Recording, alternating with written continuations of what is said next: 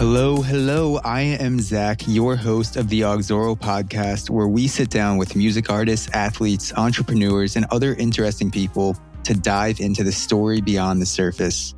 This week's episode is brought to you by The Aux. The Aux is a weekly newsletter bringing you the five coolest things that we come across each week. This can be anything from books to other podcasts to life hacks to workout tips. Just last week, we explored Joe Rogan's conversation with mathematician Brett Weinstein, skincare, Jaden Smith's new album, and Sam Harris's breakdown of the Andy Ngo attack in Portland. If you are ready to take your cool to the next level, at least our version of cool, you can subscribe to the Aux with a link in the description of this podcast or visit auxoro.com slash the Aux. That's A-U-X. We are a completely independent podcast and we appreciate the support from everyone who tunes in each week. If you could leave us a rating, review, and subscribe on iTunes or wherever you're listening, it really does help us out. Even tag us on social media and we will get back to you. This helps us appear higher in searches, which means more people will find out about us. And even better, you can tell your friends about us too. As an independent creator, it really does help get the word out, and we're grateful for each one of you who show us support. On this episode, we sit down with tattoo artist and painter Jason Ackerman of Soho Ink. in NYC. In Jason's own words, he likes to make people uncomfortable. And I like exploring topics that make people uncomfortable. So let's see if I can succeed in making Jason uncomfortable, if only for a moment. On this episode, we talk about drug abuse, the weirdest tattoos Jason's ever given, painting controversial figures like Bill Cosby and Donald Trump, reuniting with his son, and more. So without further ado, here's our wide ranging conversation with Jason Ackerman. I'm Sometimes cool guests just stick it up their butt during the interview. They're trying to demonstrate. right on. Things like that don't bother me. Yeah. I have a few porn stars on my list that I want to interview. I can hook you up with one. able- Yes. It's my ex-wife. really? Yeah. I would love to. I think w- we listened to an, we listened to another podcast where this guy basically breaks down jobs for a living, just these 15, 20 minute segments. And he asks these really direct questions just to get right into it because of the time constraints. And Yeah. one of them was a porn star. And I thought it was extremely interesting because there's all these things that you wouldn't think of. It was a, it was a girl porn star. And so she was talking about the differences between set sex on set and sex when she gets home and all the the stopping and going and the the production crew like how weird it is to have 40 people in a room just watching you get filled Yeah. for, for an hour and a half i was like that would make a pretty cool hour and a half conversation the only time sex was good with her was when she did something stupid. And then like to make up for it, then sex was amazing. Other than that, it was very boring. Not what you think. this porn star i'm blanking out on her name but she said that she liked to be very lazy in home sex Yes. because she had to just be so active and put on a show, of course, in the studio. So she just liked to lie there and take it. Understandable. All right, that's all I had for the podcast. so what else? What do you do? Are we uh, are we recording? No, seriously, is this over? yeah, this is where I'm gonna close my laptop and go. Karen, do you have anything? That was the best interview I've ever done. so we spoke a little bit about this over email, and I saw this quote on your art website too. And you say, I get off on making people uncomfortable. Yeah. What's a standout or a recent time where you were either talking to someone or, or showing them something and you noticeably felt that uncomfortable energy come into the conversation? Is there anything that sticks out recently? yeah, every day. With what I do for a living, I get to do that. So I don't know how vulgar I'm allowed to get. Oh, we're explicit on iTunes. We actually just got taken down off iTunes because I cursed in the title. But as long as you don't curse in the titles, it's fine. So you can curse Wait, in the really? audio. You didn't tell me that. It was it was yesterday. I got a notice from iTunes because I, I I put fuck I put fuck in the title of one of the episodes, and then they sent me a notice saying you have explicit content in the title of your podcast. So I knew exactly what that meant. I went back and changed it. So it takes 48 hours All right. to go back up. So people will hear this. Don't worry. Oh, I'm good. Eventually, at least three. All, all three of our subscribers will tune in. Uh, well, I have a kid that works in the back, and I was messing with him, telling him that he had vitiligo of the penis, and just like stuff like that. It's funny. Fitalago. Yeah, well, whatever it is, vitiligo. thing Michael Jackson claims to have had. This guy. I told him. What's uh what's fitalago of the penis? what does it mean? See that Really, reaction? what does it mean? That's what I un- love. that's uncomfortable. D- what- D- what describe to them how your penis is actually white. Yeah, you can say it on the mic. Go mic. ahead, get on the mic. Yeah. Get on the mic. Get on the mic and tell them how your penis is white. so wait, so fitalago of the penis Yeah. means that you have a white penis if you're born with dark skin. Correct.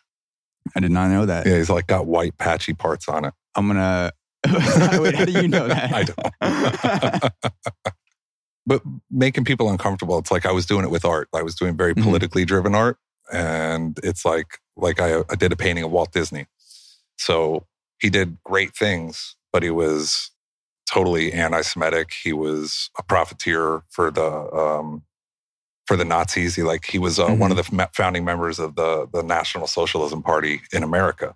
so he was getting money from the Nazis. Well, he was creating the socialism party here, um, or the Nazi party here. He thought that women were not smart enough to be anything except secretaries. The title of the painting is called Songs of the South, which is like you can research it and find documentation that it actually existed, but you can't even find a clip of it. It was that racist that they pulled it and then destroyed it. It's That's crazy. that Disney film, right? Yeah, yeah. So Songs of the South is a documentary about how Walt Disney was super racist, and you can't. No, that's it. a cartoon that That's a he wrote. that he wrote. Okay. Yeah. Yeah, but it's like like with that piece of art, like people look at it, they see Disney, they see Mickey, and then I love watching their faces as they realize what they're actually looking Yeah. at. Well, I've I've seen a bunch of your art on your Instagram page and your website, and it, it seems like you love taking these public figures that the general public adores, and then intertwining this deeper knowledge of their dark past, like the one with Pope Benedict with the with the kids underneath his robe, Yep. or the one with Mother Teresa in a bikini. oh, she was a And we'll link all we'll, we'll link all these too to the podcast. So you can have the the visual aesthetic along with the audio. But I, I like how you take these underlying secrets that not many people know and you put them in such a a straightforward way into your art Yeah. because it's not it's one thing to describe it to someone, but it's another thing to just have it on display and just say, take this in. Yeah. What do you think? I like that uncomfortability factor. yeah, it's it's like when I have it, like even here when I hang them here and I see people looking at them, I don't say a word, I just watch because you just you see the realization of what they're looking at, and some people want to argue with me over it, but and that's why I do all my research on anybody I'm going to fuck with like that. hmm I want to know everything that I'm doing and I'm, I don't want to make anything up. So that way I can argue with them or debate with them and have my facts. And nine out of 10 times they just back down or go do their research on their own. And they're like, holy shit. Like Yeah. Mother Teresa's fucking horrible. She Yeah. wasn't a good person. Was, she was horrible. I was doing some light research into Mother Teresa because of the painting, and and I was reading about some of the the horrific conditions in the the camps Yeah. that she had, Yeah. and all these different accusations about the the darker side of her character and and how people viewed her as basically this saint, and there were thousands of people that she basically failed in their care and A the, hundred the end of their life. Yeah. She yeah. was horrible. And she's the only person in history to become a saint 11 years after her death, as opposed to the 100 years it normally takes. I didn't know that. Yep. I, there's a hundred year waiting period to Yep. become a saint. I guess the the expedited process during that they didn't do their research. No. They should have came to you. So before you even got into art, how did you start tattooing people? What was your first experience with tattoos? I uh, so I, I ended up in Florida for rehab, and I was literally at the right place at the right time. And a gentleman walked by with his wife and and said they were opening a shop, and I went and hung out there, and uh, Like instantly, him and I became best friends, like right off the bat. And then after a while, I was I was watching people come in and out, asking him for an apprenticeship, and he kept saying no. And then finally one day, I was like, "Fuck, I'm here all the time. I might as well do it." So I asked him, and he was like, "I've been waiting for you to ask," and my life just changed instantly. He must have seen something in you right away if he was rejecting all these other people Yeah, and, then, was- and then gave you a shot. It's pretty cool. Is this David the bastard archer Yeah. that gave you the shot? See, we, we try to do our, our research, the, the darker aspects of the past. I'm just Yeah. going to surprise you, pull out some some demons. Very cool. I'm good with that. But yeah, so how did this this guy David? How did he kind of take you in as a, a mentor and have an influence on your life up at that point? Well, he was uh he was also sober. So it was getting to see somebody that had the same ideals as I did, looking the way that I looked and and being very successful at what he was doing and and seeing that I could also do that. If he could do it, I can do it. So it was just just that aspect alone drew me to him. What was your rock bottom point that made you want to get sober? That place, because you have Which to make time? a decision. If there are multiple times, There are. if there's if there's one that stands out above the rest, uh, where you know something inside you had to have made that decision to make it the last time, whatever it was, emotions, a situation going on in your life. What what was that? And last rock bottom point. Uh, so the last one would be literally my last one. I uh, I had almost 15 years sober. Uh, Dave had committed suicide. My wife at the time slept with my best friend. He almost Um, got shot in the face. I I'm sold my shop. to hear that. That That's is right. an unfortunate series of events. I sold my shops in Florida and then just became a recluse in my house. I didn't leave for like six months. And then uh, I was walking around one day and ended up in a place I shouldn't have and ended up with a needle in my arm again. So, to make a long story short, I ended up coming to a convention here in New York, and the people that own this shop are sponsor me uh, with ink and stuff. So, I'm on their pro team.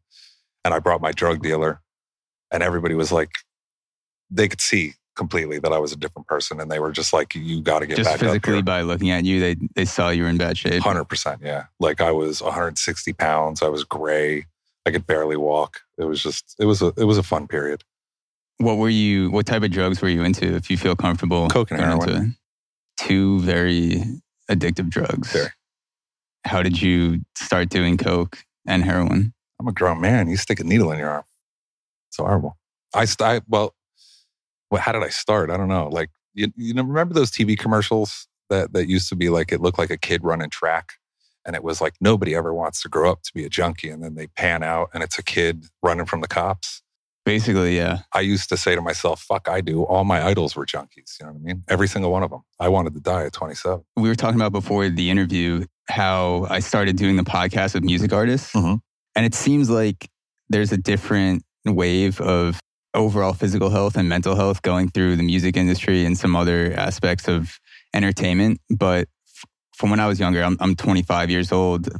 In the the late 90s, early 2000s, there was certainly that glorified aspect Yeah. of going out, doing drugs, partying every night. B- basically, like the tortured, the tortured artist Mhm. perspective, where you have to make yourself suffer Yeah. in order to create good art. And I feel like that's dropped off a little bit, but I'm sure that mentality rubbed off on you, having Yeah. seen a bunch of your idols, like you were saying, doing doing stuff like that. Yeah. But then, so the last, like, they ended, everybody was like, you know, you got to get back up here and get clean. And I was like, yeah, yeah, no problem. And I went home and I literally bought all the drugs I had, like, could with the money that I had. And I was set on killing myself, literally. And the night I decided to do it, I don't even remember how much I did, but I woke up a few hours later covered in vomit and literally choking on my own vomit. And that scared the shit out of me because then I realized at that moment, I don't really want to die. So the next day I was on a plane here. I've never talked to any of my friends. One of my friends, Lawrence, actually just committed suicide, but I, I didn't talk to him about it beforehand. But I, I've I've heard other people say that have survived suicide attempts that once they do it, once they if they jump off a bridge or something, or if they take a lethal dose of immediately after they do it, they instantly regret it. Yeah. And they're just like, fuck, why did I do that? I didn't regret it when it went in. I regretted it when I woke up and I was choking. That's when it terrified me because I at that moment I knew I really didn't want to die. What were your other relationships in your life at the time? Did you have anyone that was trying to get you out of that lifestyle before you met David, or was everyone basically encouraging you? At that point, I I was the people in the tattoo community that I'm friends with were very supportive, and they were trying to get me straight. Outside of the tattoo world, I had I had alienated everybody. There was nobody left. So, going into the tattoo world sober, how what were the biggest changes in your life besides the actual act of, of or the lack of the act of not doing drugs anymore? What what did you have to change about yourself in order to not go back? What were the you know the different crowds you were hanging out with uh, the ways that you were adjusting your life to make sure that you didn't fall back into that? Being sober in the tattoo world is really hard. There are very few of us. I have friends but more associates so like I don't do conventions very much anymore because it's just not good for me. That's where where the the bullshit all goes on. So mm. like and when I do conventions, I work and then I go to my room or I go with somebody that that I know and trust and go out to dinner. I don't go to the parties or do anything like that anymore. I imagine it's hard to be around if you're not partaking in any of the the drug related activities. It, it's even hard. Drugs, definitely. Like going, it, like drinking. I don't think people can drink in front of me all day. That doesn't bother me. But if I'm watching somebody run lines, it's going to be a hard day. It's even hard sometimes to just stand around at a bar with nothing in your hands. Like if, if there are nights where I want to go out yeah. sober, which isn't that often, but there are some nights where I just like, I kind of want to do it, just do it, just yeah. like feel what it's like to be at a bar and watch a bunch of drunk people. Like sometimes it's kind of fun, but it, it it's anxiety provoking to just stand there yeah. and not be drinking anything. Yeah, it can be pain. It's like just watching other people get fucked up just makes you want to get fucked up. But I get my, I'll have my nights where I'm like the craziest sober guy there. And the fun thing is, is I can remember it the next day. I had a friend in college that was like that. He had some things happen to him before college where he just chose not to drink at all. And so to compensate for it, he would just do crazy shit sober. People people thought that he was on drugs every single time yeah. we went out. But he'd be like dancing on tables and shit, like yelling at people, like yeah. sometimes instigating fights as just this sober dude walking around because he thought it was funny to it fuck with funny. people. and so it's probably it's probably fun to take on that personality and realize that you can do it yeah. sober and, be, and being talkative sober because it's so easy to do it when you're well, see, drunk and that's the thing like you asked before like what do i have to change? And that's it that's exactly it. I have to change my perspective on everything. I can't expect people around me to change. They are who they are. I just have to know my limits. I have to know like i have to follow my instinct. Like the moment i start getting uncomfortable i need to leave.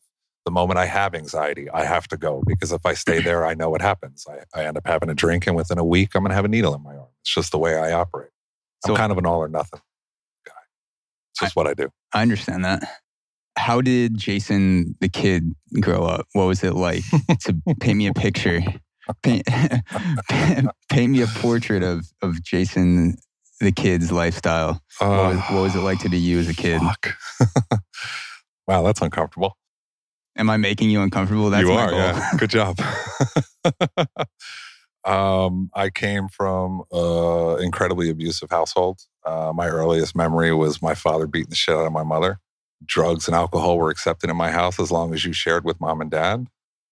So, so they were scary. actively participating in drugs. Yeah. With you, and were you an only child? no, I had. Uh, I have five brothers and sisters.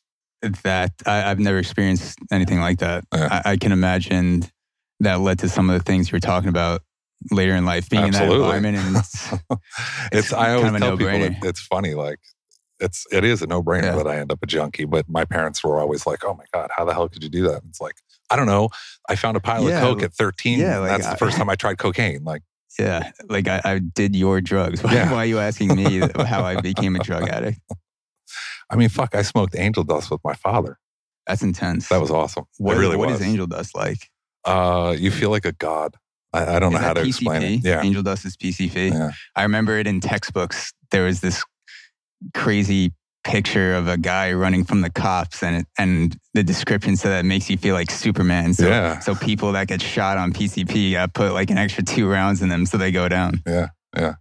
Dude, getting involved like that at, such a young age too, when your brain is developing and it's normalized in your household, hmm I'm sure that can lead to it's hard to not go off the rails at that point. I I think there's a lot of judgment for people that do drugs and there's not always an active an active path to understanding. Like no one ever tries to or, or people rarely try to understand the perspective Yeah. of a drug addict unless it's like some documentary on Netflix or or people i feel like there's a lot of just surface level judgment where if someone is either a drug addict at the time or has been at that point in their life then they're kind of discounted from society in like this non-verbal like awkward tense Yeah. way it's like oh that dude's like he's the drug addict or whatever like don't talk to that dude or like he's weird but no one ever actually tries to dig into the deeper level of like what made that person want to do drugs like that's the most interesting part well, of when, it to me when I was active, you wouldn't have wanted to come near me. But now, yeah, I, I- it, I, I had a rough upbringing, so I'm sure that definitely. I mean, it definitely contributed to it. Like my my oh, I just found out some really neat shit about my my life. Fucking awesome! I reconnected Perfect. with my sister after 20 years. Really? That's my, beautiful. Yeah, that's cool. My stepfather adopted me, and my entire life I suspected he was my father.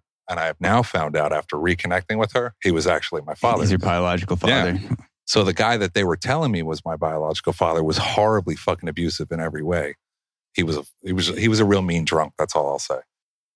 I, that I mean that definitely contributed to it, like abandonment issues and I don't know. Life was just hard. I'm not mad at the, anybody anymore. Like they had they they played the cards they were dealt. They did the best they could.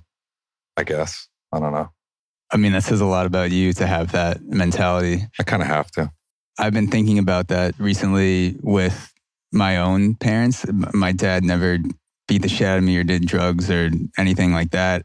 There were some conversations that I remember early on, or like these these tense things. Like there, there was a, always a very tense environment in my household that I could never put my finger on. Yeah. and I think my dad had a lot to do with that when I was younger. And he's he's changed over the years, and there there were a lot of uncomfortable moments in the household, uncomfortable conversations, like fights that didn't get to the physical point. And I, I was I would hold on to anger for months, especially when I was younger, like 14, 15. I would let a conversation with my dad tighten me up for like two months. Like Yeah. I would think about that all the fucking time. Like every time I saw him, I'd be like, fuck you, dad. Like you're a piece of shit.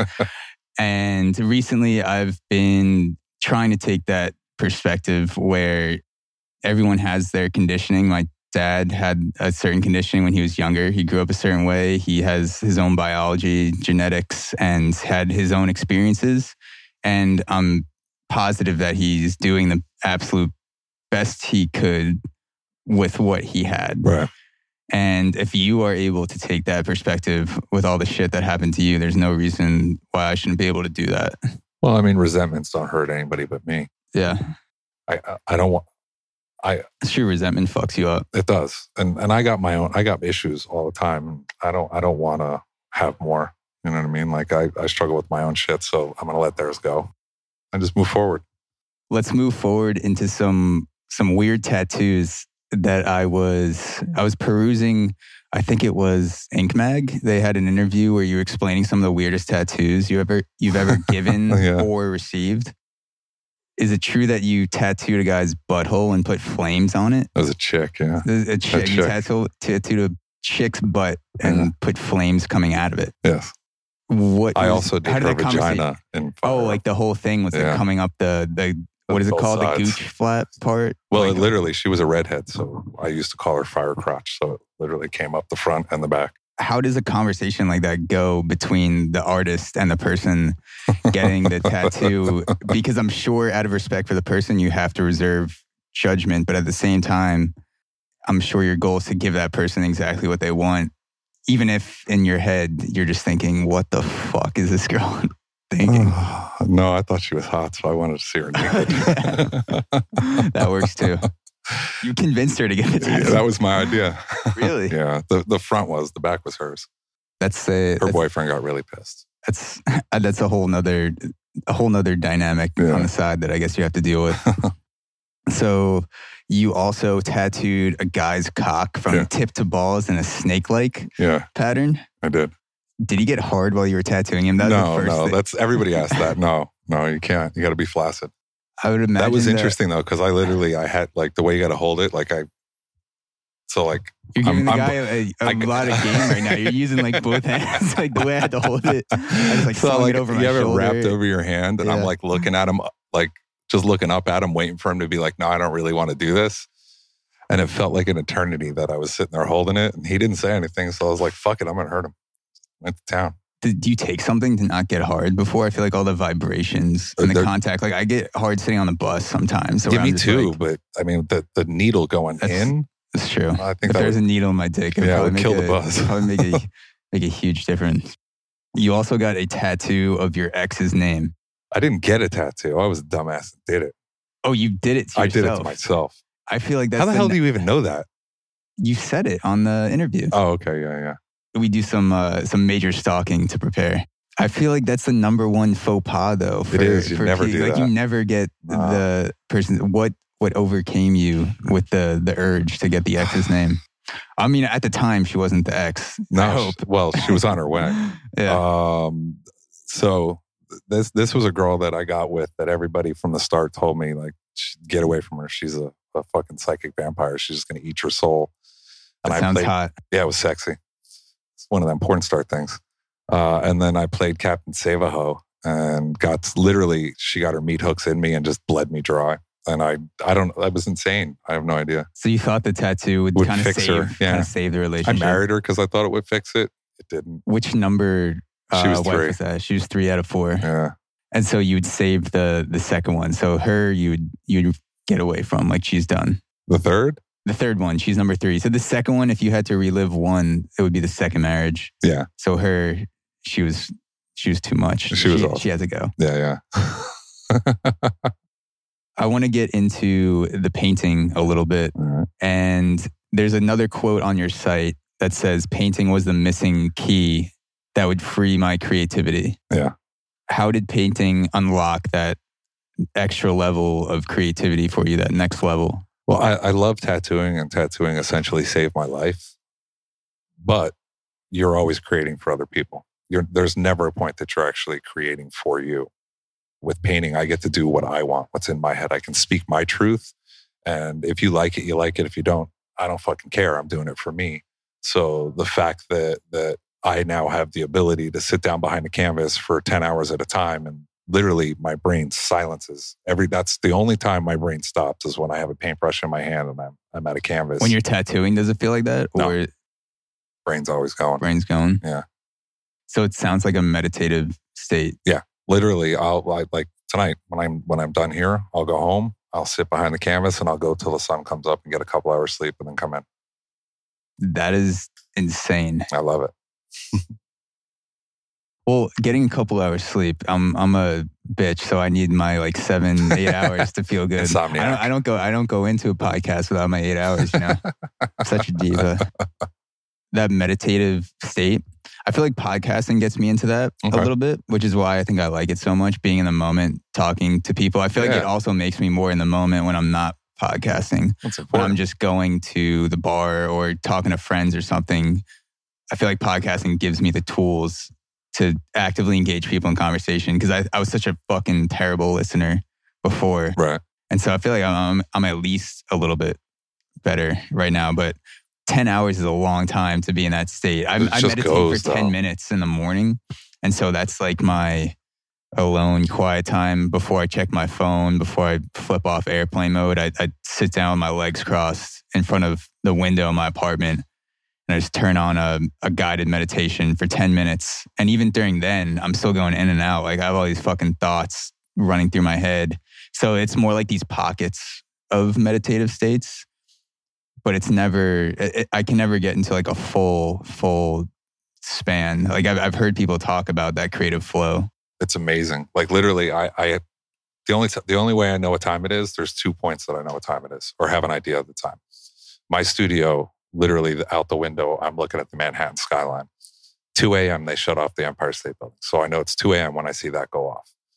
I don't have any clue what time it is again until I see the sun start starting to come up, and then I'm like, all right, it's five. So I probably got about another 30 minutes before I need to get some sleep. if you were in Iceland, you would just paint for 24 hours a day because be right now the sun heaven. doesn't go down. I just I just got back and I didn't know before I went. Luckily, I bought a what's called one of those eye masks, the Uh-huh. blackout mask, but it doesn't go down there at all over the summer. Really? Yeah, the sun go, it gets low a little bit, but it- it's always in the sky. So you're you're mm-hmm. basically drinking on a rooftop at 4 a.m. and the, the sun's out. It's the weirdest feeling ever. So if that was your dictation of time, if you were in Iceland, I'd be you, screwed.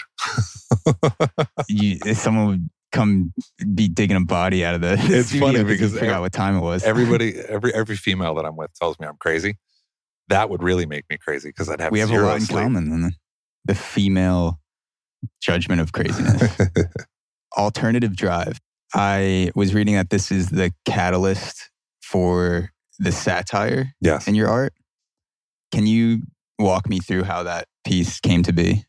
Also describe it too for the for the people. We're gonna have screenshots in the podcast as well on the video. So it's just it's just listening to everything that Trump is saying and or was saying at the time, Mhm. and he was talking about the wall, and it was the whole Russian collusion thing, and like them in, interfering, and him saying no, and there I can't remember exactly what the conversation was, but there was something where he was talking about going on a Sunday drive or something. So I put him in his his uh, Sunday's best dress, driving a Russian pedal car, and then I have on the, way to wall the golf course. and then I have the wall behind it with uh like with like in the process of building it, but then like all the transgender and, and like just all the gender symbols on Mm. there and just statements from like the youth on there. And then uh I've got the moniker from Auschwitz that, that means that. work will sta set you free. So what made you nervous about that one? Because at your first gallery, you didn't show that, no, I didn't. but you had all these other controversial paintings too. So what was it about that one that you were afraid to show? I did uh, um, a show where I showed the Mother Teresa, and then some. Yeah, that one's fucked up too. but this is what made me not show it. A gentleman, another painter, asked me who if I voted, and I told him no. And because I didn't vote, he blamed me for what happened. And I'm like, dude, you're out of your mind. Like, vote. Sorry, I might piss people off with this, but voting is a waste of time. Your vote means absolutely nothing when it comes to the presidential election. It means nothing at all. It's just a suggestion. The Electoral College already has determined who's going to win. And the proof in that is Hillary had 3 million of the popular vote and still lost. So even if 6 million people voted for her, she wasn't winning. They didn't want her in office. So why am I going to waste my time voting? I'm not going to stand in line for for no fucking reason. There's some shady shit that goes on on both sides too, with with double votes, with the, Yeah. and stuff. And you know, sometimes people can go from ballot to ballot and vote multiple times. So you, it almost disincentivizes you to cast a ballot because you're like, well, what if someone just voted four times the other way, Exactly. or or or things like that. But yeah, there's a lot of shady stuff that I- goes on in the voting system. I am a firm believer that that they have him in place because they want him in place. He's doing he's serving a purpose for them. That's it's just that's it. It's all money. If you watch the news, like you got one side that absolutely hate absolutely hates someone that doesn't love that doesn't. But none of the news people hate him because it's it's ratings. yeah, So I, I just think our government's really fucked up and kind of a joke. So I won't vote. But so a guy got really pissed at me. So then I was like, I don't want to put anything Trump out because I don't want to get yelled at. But you know who owns that? yes, uh, Tommy wait, Lee. Tommy Lee and Mötley Yeah. Crüe. How the fuck did that happen? a buddy of mine is, uh, is is is his jewelry maker. So I was tattooing him. I went downstairs to smoke, and he took a picture of it and sent it to him, and had the whole deal worked out by the time I got back upstairs. So you were tattooing Tommy Lee's friend, Yeah. and so now that's hanging in his house. Yes, You have a piece of artwork hanging in Tommy Lee's house. pretty fucking cool. That's fucking sick. that would be my opening line to anyone I talk to at a bar. Just be like, by the way, Tommy Lee masturbates my artwork in his house every single morning. He just sits on the chair and fucking comes and starts his day. You know what sucks though? He sent a thank you, but he won't post a picture of it. he won't post a picture of it. No, I don't know if it'll do anything, but maybe we can try to slide in and, and send a message. I don't know who his PR person is, that but would be really cool. fucking. Tommy Lee, if you're listening to this podcast, Post a of picture, the dude. goddamn painting, dude. Like it, he spent so much. How many hours did you spend on That was painting? like fifty-five. Is that normal Yeah. for a painting? About 55 hours, Yeah. The one I did for Post Malone was about 80 hours. 80 hours. Yeah. So that's eight studio sessions, all nighters. Yeah. I got it done in a little over a week. So how did the the first gallery showing come together? Because you said the first gallery you didn't have the the Trump. It was a solo art exhibition that you didn't have the Trump piece in. How how did you link up with the gallery to to show it in the public space? I'm I'm shameless, so I just uh, like I'll email galleries all the time and send them my work and see if they want to show me. And then one of one of them just happened to jump on it. That's pretty fucking cool. Yeah, it was awesome. Do you get nervous looking at other people looking at your art? Uh, yeah, because I'm putting myself out there completely. Like that's even though like it's just me. It's it's Yeah. it's who I am raw. You know what I mean? Like even if I'm doing a caricature of somebody, that's got my soul in it, not them. So Yeah, I don't imagine there are more things that there. I don't imagine there are things that get more vulnerable than having all of your artwork just on display for random people that want to walk in and see it Yeah. and just judge it. But at the same time, I, I, But it's probably cool to get it out there. it's great and I, I mean I, I hate to use the word i'm about to use but i think i'm i'm mild i think all artists are mildly narcissistic like i'm terrified you have to be. yeah i'm terrified of people judging me but at the same time i want my- everybody to love me and love what Yeah. i do You have you have to be somewhat of a narcissist for to create art because it is a piece of you. Yeah. People that listen to my podcast, if they listen to a whole episode, that's fucking like 75 minutes of my voice uh-huh. talking. I would be lying to myself if I didn't say that in some sick way. I'm like, yeah, you fucking listen to that. Yeah, you love it. Like, you, yeah, you listen to that shit. You eat it up. And I, and I, and I love doing it.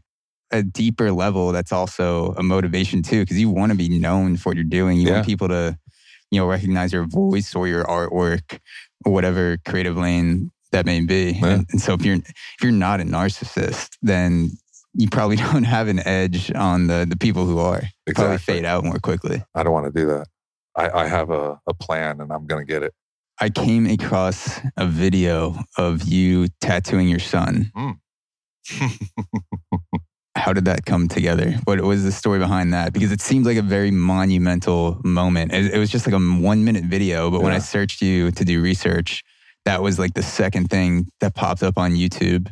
so through the course of, of my early addiction i had a kid and i was in his life for the first two years physically no other way I was I was a shell of a human being. Uh, so his mother did the right thing and took him from me, and then I ended up in Florida, and then uh, what was supposed to be three months ended up becoming almost twenty years, and then uh, fuck, that's a tough one.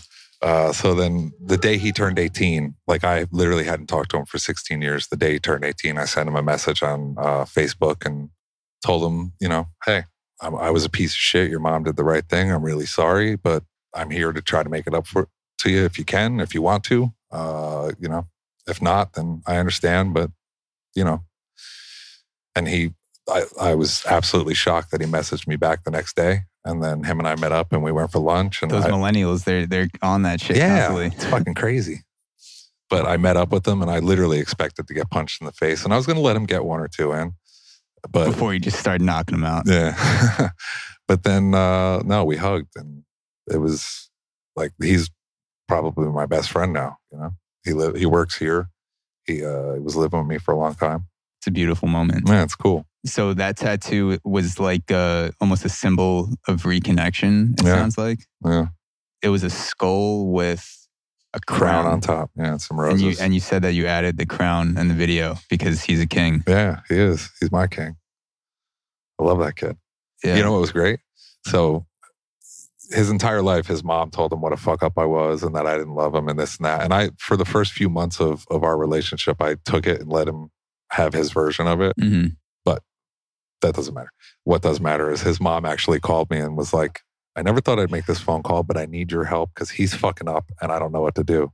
So now he's up here. He's successful. They're flying him all around to do conventions, like to work the, uh, Wow. the supply company to do conventions. Like, and I just keep saying to her every time I talk, the fuck up fixed them.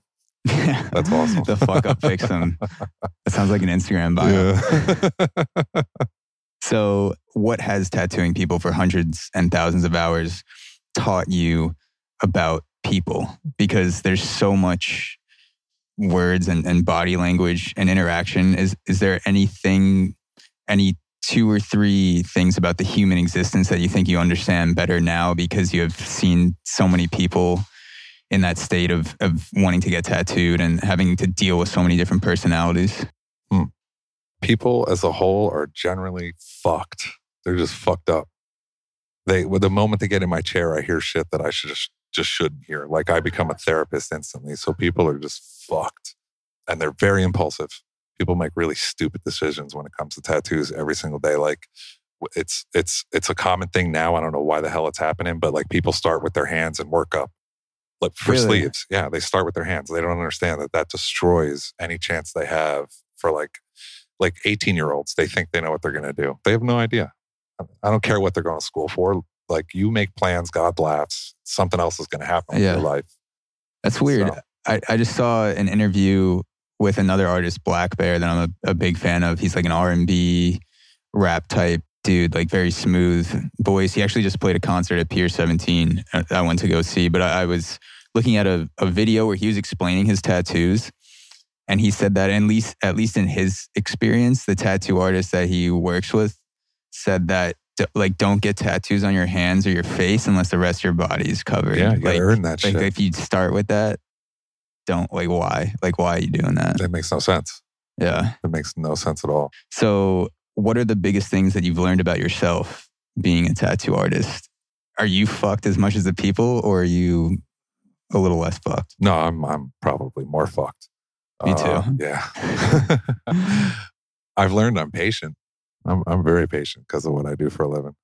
Like I'm I'm not a people person. I don't like people at all. Like literally I like to go home and just sit in silence. It's just it's fun for me, but here I have to interact with people. It's just what I do for a Mhm. living. So I have to put on a show. But people drive me nuts. I would imagine if part of your job is also being a therapist, Yeah. having to listen to all those problems, like you probably just want them to shut the fuck up Oh and God. just I'm, I'm also work. general manager of this place. So I have to deal with other artists and we're all prima donnas. yeah. I can't tell you how often I just want to grab their heads and smash it on a table, but I can't.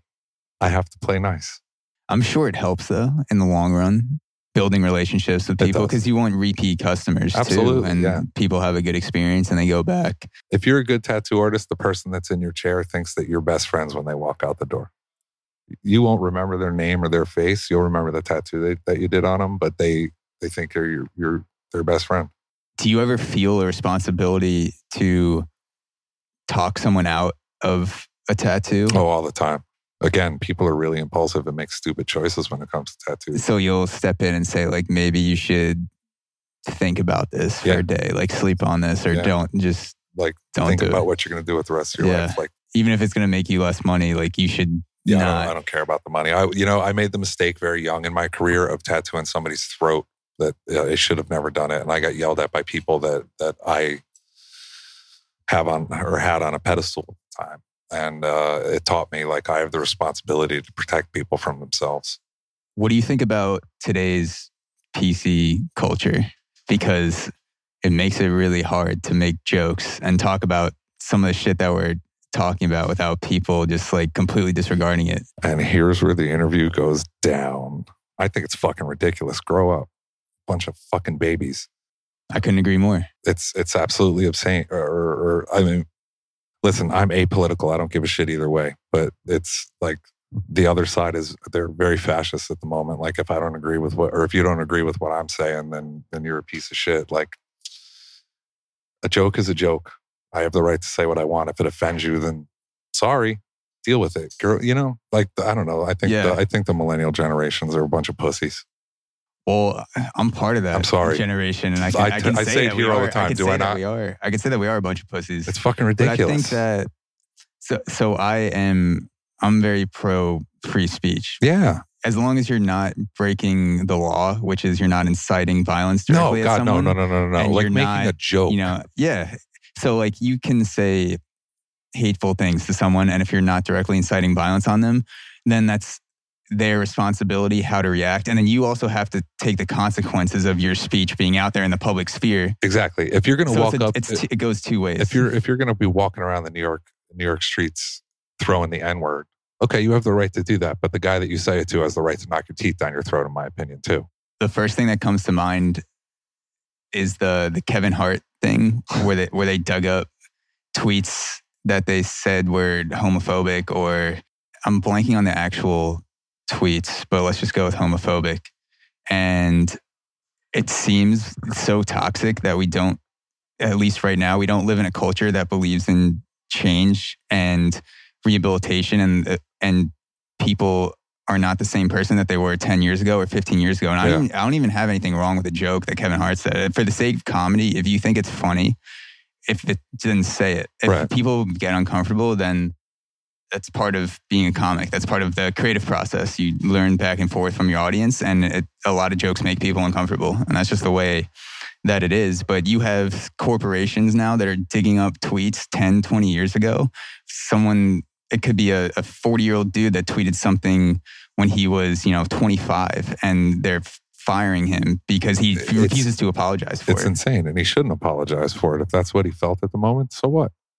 People, it's it's retarded. I got into a, a, an argument. Not even they argued. I did uh, with somebody that was trying to explain to me what um, pan pansexual. I think it was my generation.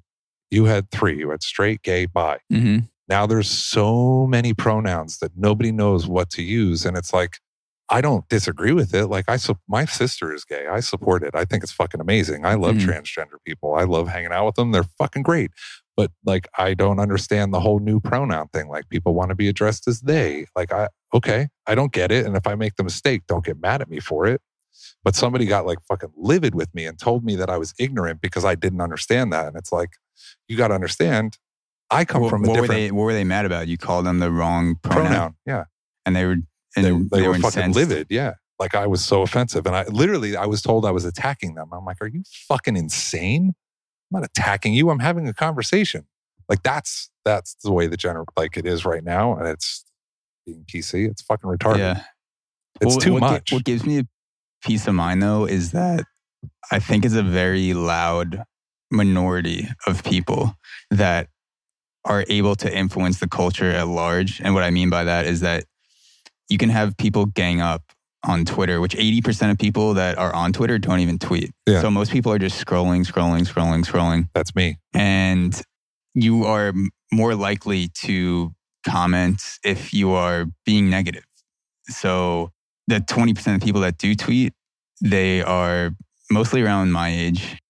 They're mostly of like certain I think I, I'll just say they're they're my age. I don't really know what, what the political affiliations are of, of most people that are on Twitter. The one like the twenty percent, but the point is that you have a very small number of people that are causing uprisings and changes in corporations because 30 or 40 people gang up and tweet and say this is racist this is homophobic this Right. you, this person needs to be canceled like a cancel culture and these companies actually listen and it, it's it's alarming that they're having that effect. It makes me not afraid of saying some of the things i do now and I, and I would never say anything to you know make someone suffer or or hateful. I, I try to check myself and if i'm trying to be funny i'll say something. Like i know sometimes i know i'm going to offend people and but i'm not going to apologize for it. But you know 20 years from now or 10 years from now 5 years from now when someone brings up an audio recording of me if i'm working for another company and they say well this guy said this on his podcast are you really going to keep that guy as the cfo of this company Right. that's that's what's scary because you have the the louder minority of people that are basically controlling the culture. hmm They're kind of the Nazis of today. It's fucking scary. Yeah. So to go back to the art, what, smooth transitions here. Smooth transitions. That was lovely. Can you? I'm telling you, people have stopped listening at this point. Oh yeah, they're, they're done. I don't know. We, I I'd like to give our listeners faith. I think we do have some some dedicated listeners that want to understand. That, that's also why I like talking to all different types of people, all different jobs, skin colors, nationalities, and ethnicities, sexes, whatever. Because I my number one goal is to just understand how people think, regardless if I agree or disagree with them. Yeah. So there are people that I talk to that I don't agree with on everything, but I at least want to understand their perspective. Like I want to know what, like how did you get to this point? Like what we were talking about before. What how what was your childhood like? What were the decisions that you made leading up to that? Right. And I feel like we have this that also goes along with the PC culture, this culture of not having conversations with people. And if you do, that means you agree with them. So if I have someone that does something horrible on my podcast, then that means that I'm okay with what everything that they've done in their past. And I'm kind of just like giving one huge check mark. Like, yeah, Right. like I agree with everything this person has said and ever will said. Right. It happens with the bigger podcasters too, like Joe Rogan. I, he talks about that shit all the time, where he has guys on that are controversial, and people are like, "How could you fucking have this dude on? Like, you're giving him a platform for hate." And it's like, no, like I, I think he's interesting. Like, Yeah. I, I'll always follow my curiosity above anything else. I, I think that's what drives good conversation. If you're not curious, then why the fuck are you even talking Yeah, to that person? bother? If you're not interested in that person. I'll really transition back right. I kind of- I can talk about this shit all day. What do you hope that people think or feel when they see a piece of artwork that you've done? Painting or tattoo? Both, if they're different. With tattoos, I want them to look at them and think they're fucking amazing and come in and spend their money with me. Fuck yeah. With art, Spend that guap. Exactly. Yeah. With art, I just want to pe- make people think. Like as a as a painter, as an artist, my job is to make you think whether it's good, bad, and different. If you're thinking, I've done my job. That's what I think is so cool about wanting to make people uncomfortable with your artwork because then it forces you to think like why am I uncomfortable? Yeah. And you have to uh, either address something about the art or like your lack of knowledge on something or address something about yourself. Yeah, exactly. So and it goes both ways. I'm sure a lot of times it's both. Well, that's like the the whole thing. Like you're talking about it, uh, the PC culture, and it's like I'm not one of those Facebook people. I won't go put my opinion on Facebook. I'm, Mm. It's just retarded to me. I don't air my dirty laundry out like that. You should do Twitter if you want to put your thoughts out there. Oh, is that where you do it? Yeah, Twitter. So Facebook uh, is more news now. I would say is more like it kind of looks like just a, like an Apple news feed. At least the people that I'm friends with, and not as many people are posting statuses anymore. So Okay. back in the day, it used to be like Zach is feeling like happy. Yes, yes. And it used to be like Twitter, but now it's more articles. But Twitter is more the place to get out the the shorter thoughts. So if you're Oh. ever feeling in the mood, All right. So tweet. tweet. Got it. All right. so someone can fire you ten years from now. but I, I use my art to do that. I speak my truth through art. So, if you could solve one mystery of this universe, what would it be? oh fuck. You can take your time. All right. I'll sip some Soho Ink water. Go ahead. It's good. It's fresh. Uh, one mystery. Mm, that is fresh. That's hard. There's so many things I want to know. I can give you examples of what other people have said. Okay. and, and maybe that'll spark something. One that sticks out is human consciousness. How does this cluster of cells as a fetus, like what is the moment where like all of a sudden the human experience starts? Oh, Like, wow, when, like deep. when do you start experiencing things basically like noticing shit? Like you go from just being a clump of stuff to being a human, which is crazy. Like Yeah. that we still haven't figured that out yet, but it's cool to think about. That's a good one. That's deep as fuck. I wasn't going there. I was thinking like, where's Amelia Earhart? That's a good one. That's what I was thinking. Maybe she's listening to this podcast. I was going to say aliens, but I know they exist. I'm a firm believer in that. So Oh, I'm going to go. I'm going to go with Amelia. have to. Yeah, you'd be arrogant If, as fuck if to you think they define weren't aliens as just anyone else besides humans, Yeah, you'd be an idiot to not think that there are other things, beings in this universe. Well, life isn't really that much of a miracle. I mean, it'll pop up anywhere it can. Like in the bottom of the ocean, there's volcanoes that they're, they're I forget what they're called, but the spouts the volcano will comes out of, and like there's fucking organisms that live in that shit. Like, it's not a miracle. So yeah, I'm a firm believer. There's there's life elsewhere. So, aliens is not the mystery. Amelia Earhart. Amelia Earhart. You, you want to know where Amelia Earhart is? Yeah. I'll check our podcast map to see if there's any listeners over the Bermuda Triangle. Maybe she somehow Hanging out with them. survived and she has a radio signal. All right. If you could tattoo anyone on the planet in any setting, so it could be on a private jet, it could be in the Taj Mahal, like literally any fucking place you want, who would you pick and where would you do it? Dead or alive. Anyone, dead or alive. Abe Lincoln. Where would you do it? In his log cabin? Ooh. No, I would do it You in the White back House. in time. I would do it in the White House that he had his boyfriend at in the room. That's one of the dark uh, secrets Yeah. of Abe Lincoln. Yeah. I have to look into that more. He slept with his top general. His name was Speedwell. They, they Mm. shared a bed. There's nothing that actually says that he was gay, but they shared a bed for three years. I mean, that says a lot to me. I think it's cool as fuck. That is cool. It he's, is. he's a pioneer. Yeah.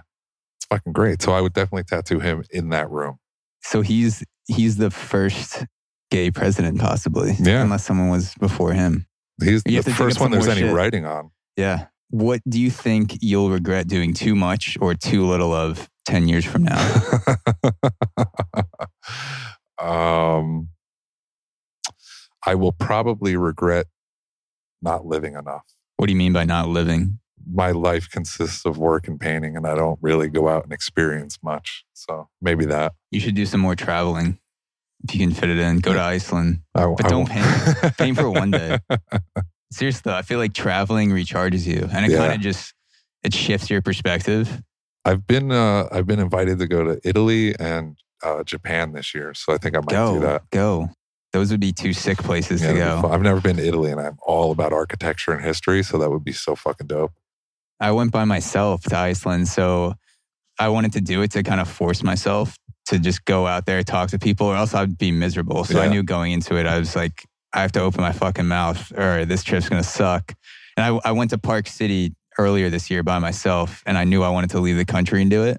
But you just hear so many stories. You have so many random drinking buddies get you meet up like i had plans during the day basically i was going out and doing day trips and nature and went to go snowmobile on glaciers and shit. That's It's fucking fucking awesome. awesome. And then at night, I kind of just walk around and play it by ear. And I would, you just meet people. As long as you open your mouth, people are so nice. I've, I've, and Iceland is probably one of the nicest places in the world. So that has a lot to do with it too. Yeah, But yeah, you should definitely, definitely go to Italy, go to Japan. I'm pretty sick. sure I'm an action figure in Japan. I was at the Grand Canyon once, and there was a bunch of uh, Asian people, and I jumped in and started taking pictures while I was flexing. so now you're an action I'm figure pretty sure they made me an You action should hero. go check it out. You should you should reap the royalties. What if what if you don't have uh, millions of dollars of royalties that you Right? could have right now? That'd be selling- awesome. You just see Jason Ackerman fucking action figures. Here's where I sound place. disgusting too, but I know they have the, the um the vending machines with the girls' underwear. I have to see it. Oh, do they really? I have to see it. I don't want so to you get can just them. buy panties with the Yeah, Snickers. dirty panties. Like, I want to see it. I got to see if that actually exists. so wait, not clean underwear. No, they're dirty. Dirty, like used underwear. Yeah.